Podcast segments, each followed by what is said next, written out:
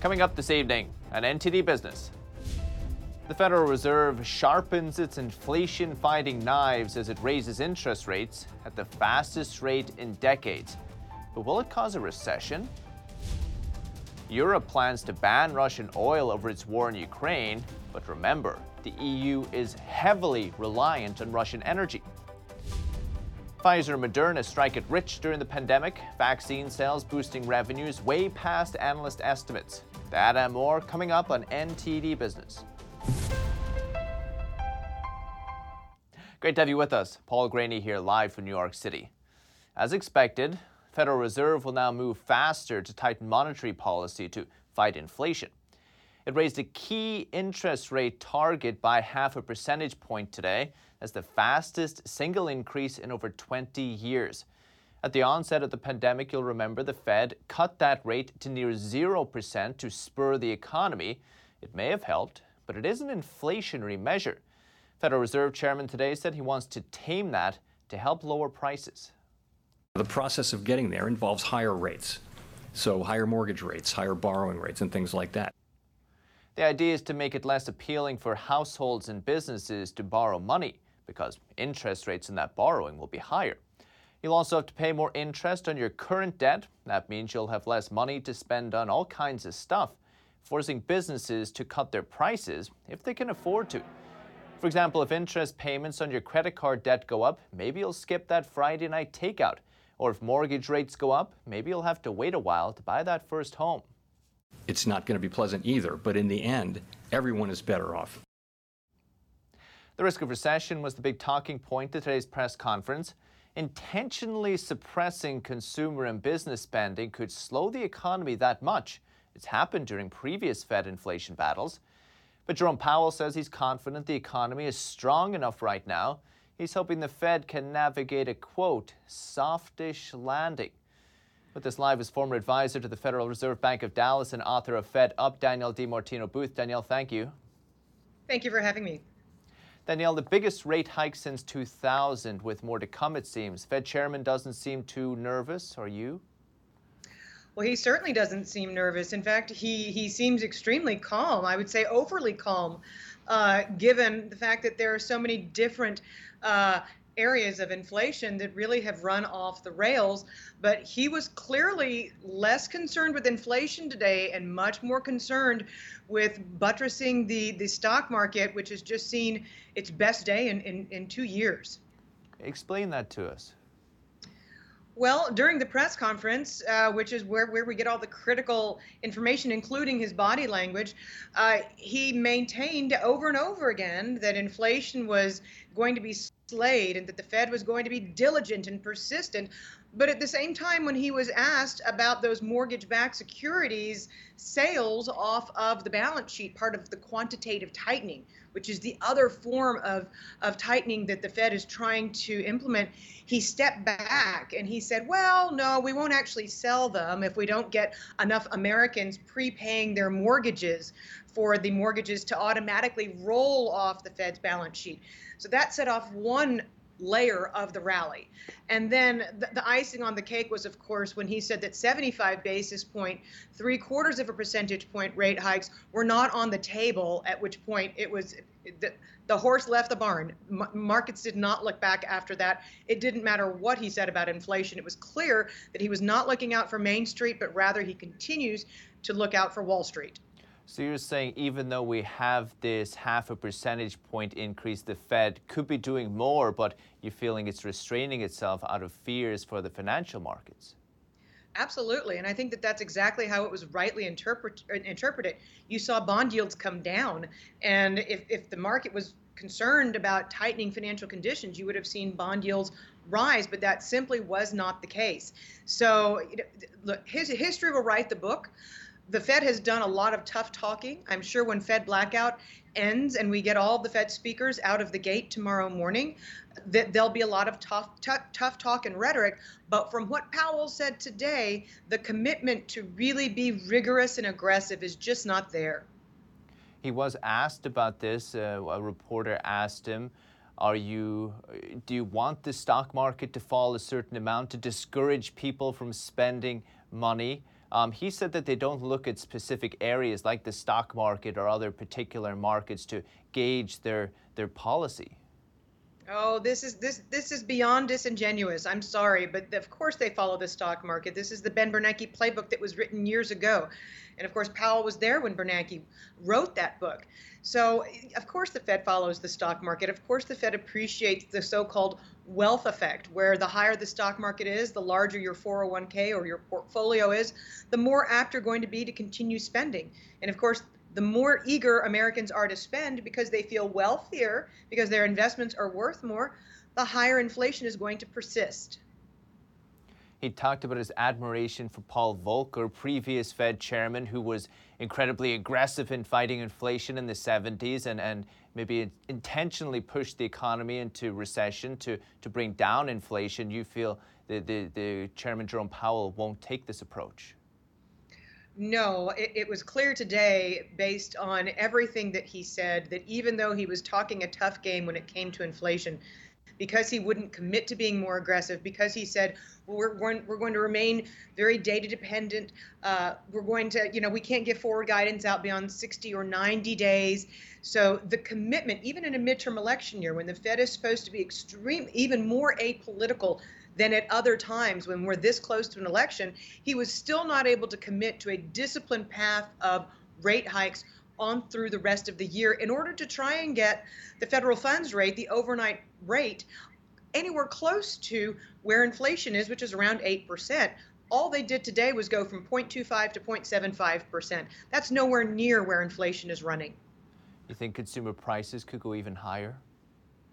You know, I think a lot of it depends on Mother Nature and how the crops come in and how the situation unfolds in the Ukraine and how much the Chinese economy slows. But by the same token, had he had he taken a more rigorous stance today, I think that there could have been you know more shock waves that, that that rattled through the housing market. And that is a form of inflation that over which the Fed does have control. And instead we saw the home building sector put in their best day in a very long time an incredible rally. Danielle, I got 30 seconds. What's the most important thing to follow? I think we're going to have to see in the next few days how much dissension there really is because there have to be a few hawkish members on the Federal Open Market Committee who are none too impressed with the massive risk rally that Powell set off at his press conference, a venue in which he's flying by himself. Incredible. Danielle DiMartino Booth, Quill Intelligence. Thank you. Talk soon. Thank you. And as Danielle said, U.S. stocks closed much higher today after the press conference. The Dow rose 932 points, two and eight tenths of a percent. I Had to reread that. The S&P gained uh, 125 points, three percent, and the Nasdaq rose 401 points, two and three and two tenths of a percent today. What a day on Wall Street! And big news over in Europe. It's going to ban Russian oil, something it is pretty reliant on, to say the least. Even Germany, Europe's second, Europe's largest economy and one of the most dependent on Russia, will join the party. NTD's Colin Fredericson has more. We will propose to ban all Russian oil from Europe. This will be the European Union, which has been heavily reliant on Russian oil, is now going for a full, complete ban, and even Germany has joined in. We have prepared ourselves uh, to be uh, less dependent. The proposal, part of a sixth round of sanctions, involves a ban of crude imports within six months and a ban on refined oil by the end of the year. Time is critical, so we should better act faster here. George Zachmann is a senior fellow at think tank Bruegel. Zachmann says Russia will have the the opportunity to look for other ways to export its oil. If we give them six to, uh, to, to 10 months to prepare, that will, of course, allow them to find new ways to, to sell oil to non embargoing countries. Experts say an oil ban is relatively easy to offset because the EU can just get the oil from other places. It can import from numerous different producers from uh, Norway, the North Sea in general, uh, from the United States, and many other suppliers. So that is relatively easy. Daniel Lacalle is the author of The Energy World is Flat. Lacalle says the EU's real problem is natural gas. The European Union imports about 150 BCM per year of natural gas from Russia. Those imports are essential for numerous economies, and it's very difficult to substitute them with other sources. Russia's natural gas makes up around 40% of the EU's imports, and it's not as easy to ship as oil is. The sixth round of sanctions also include taking Russia's largest bank out of the SWIFT system and holding Russian military officers responsible for war crimes. All 27 EU countries must agree in order for the sanctions to be imposed. Colin Fredericson, NTD News. Expensive oil means expensive gas. Maybe you want to buy an electric car. Well, you might be out of luck. The second biggest car maker in the world, Volkswagen, is sold out in Europe and the United States. It suffered from a shortage of semiconductors and some parts from Ukraine due to the war. VW's boss say they had an order backlog in Europe of 300,000 electric cars, and new orders won't be delivered till 2023. Volkswagen Company includes brands like Porsche and Audi, selling a total of 100,000 cars in the first quarter. Tesla, on the other hand, sold more than three times that during the same period. But the state of Georgia wants to help electric truck startup get revving again. Rivian, this despite its billion dollars in losses and a plummeting share price. Georgia's government is giving it $1.5 billion in incentives to build a plant near Atlanta. Georgia says this includes tax credits, abatements, which means fewer taxes, and subsidies. Georgia wants the additional tax revenue Rivian could provide. It also wants to create more jobs in the state. But locals aren't so happy. They're worried about traffic, damage to the environment, and urban sprawl. That's where businesses replace nature. They created a Facebook group with around 3,000 members to oppose the project. keep you updated. And drug makers Pfizer and Moderna both beat earnings expectations last quarter. Both of them benefited from sales of their CCP virus vaccines. Moderna's net income tripled, while Pfizer's net income rose 60%. Pfizer took in $13 billion in revenue from its vaccine, up 10 billion from the quarter before. Revenue from its COVID pill also rose. For Moderna, revenue from its vaccine more than tripled for the same time last year. Nearly 580 million vaccine shots have been given in the U.S. in total, the most from Pfizer, then Moderna. Vaccination rates have largely plateaued in the developed world but have been steadily continuing in the developing world. Globally, nearly 12 billion shots have been given. And the rise of hybrid working is giving a boost to home sharing platform Airbnb. Its revenue rose 70% from a year ago, with its CEO saying guests are not only booking more, they're also booking more in advance and staying for longer. That's thanks to remote working millions of people are now more flexible about where they live and they work. And as a result, they're spreading out to thousands of towns and cities. And they're staying for weeks, months, or even entire seasons at a time. Stays of a month or stays of a month or longer continue to be its fastest growing category. It's tripled compared to 2019. And to put its money where its mouth is, Airbnb itself recently announced its employees can live and work anywhere. CEO himself also said he'll live on Airbnb, moving from one town to another every few weeks. The company topped 100 million bookings during the first quarter of the year. It's also predicting a better than expected second quarter. Summer travel. And Beijing authorities are scrambling to contain a surge in COVID cases. How are they doing it? By closing down businesses and restricting people's movement. Locals not happy about it. So, what are residents saying on the ground? Here's NTD's Don Ma. China is still trying to get rid of every single virus case across the nation. Authorities have now put the country's capital under partial lockdown. Concerns about the economy echoed among residents as Chinese stocks linger near two year lows. I am worried about the situation, but there is nothing to do about it. I just wonder how long is this situation going to last, and what will the economic consequences be? But it seems economic ramifications aren't going to hold back authorities, as Beijing shuts down a number of businesses and entertainment venues like gyms, theaters, libraries, shopping malls, and tourist sites. This is too much to bear for some. A woman is in tears as she voices her dissatisfaction with the restrictions. 我觉得最重要是人吧，我觉得是，是你看到，你看到一个以前拥挤的城市，现在是空旷的，然后你就会不自觉的想到这些人会怎么生存。 然后我感觉到是一种很压抑的一种情绪吧。 some residential buildings, offices, schools, and a university were also locked down. Locals are saying the restrictions are too much. Restrictions in Beijing are very severe. I can't even go eat anywhere. I feel oppressed. I did the PRC test every day and I know that I am not sick. I did not get infected, but I still feel caged like I was sick. I feel these restrictions are excessive. They make people agitated. They can't bear it.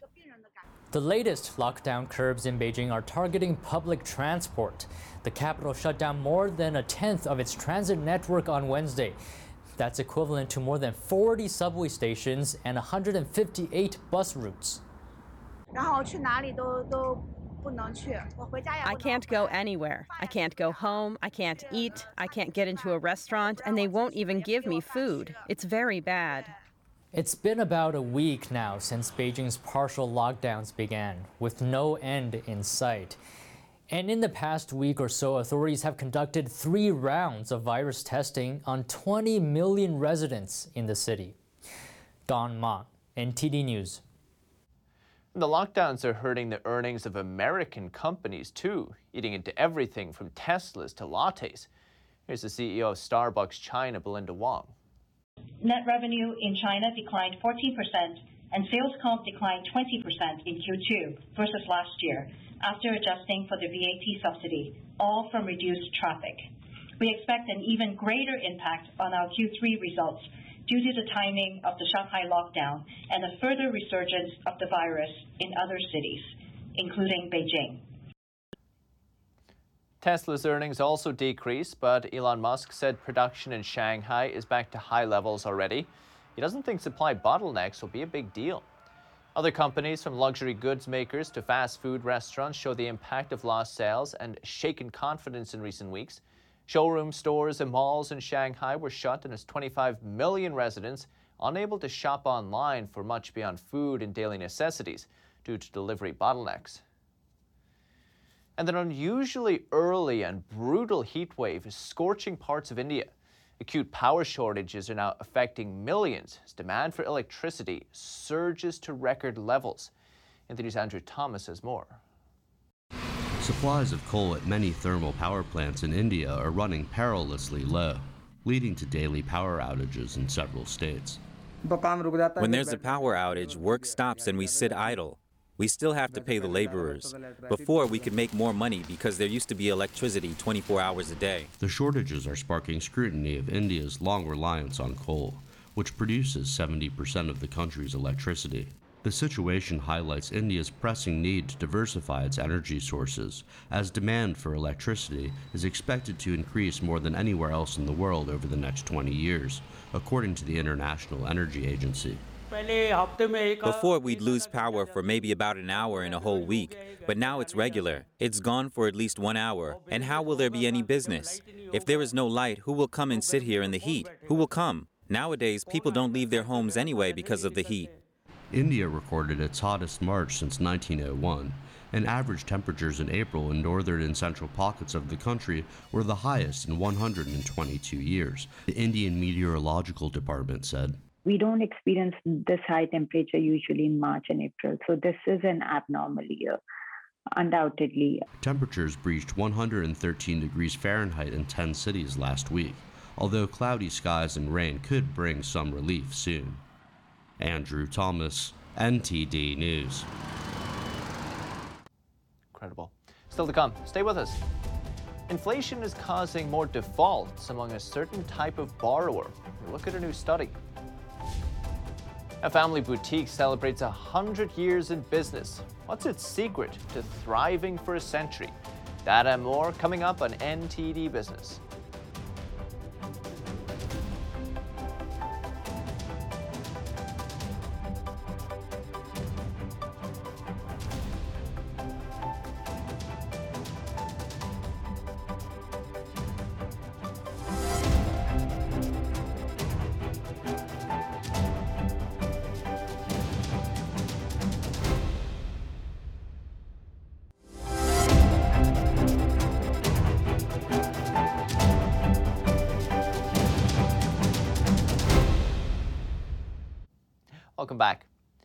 Soaring inflation is causing consumers with low credit scores to borrow more and default on their loans more often, according to a new study by credit agency TransUnion.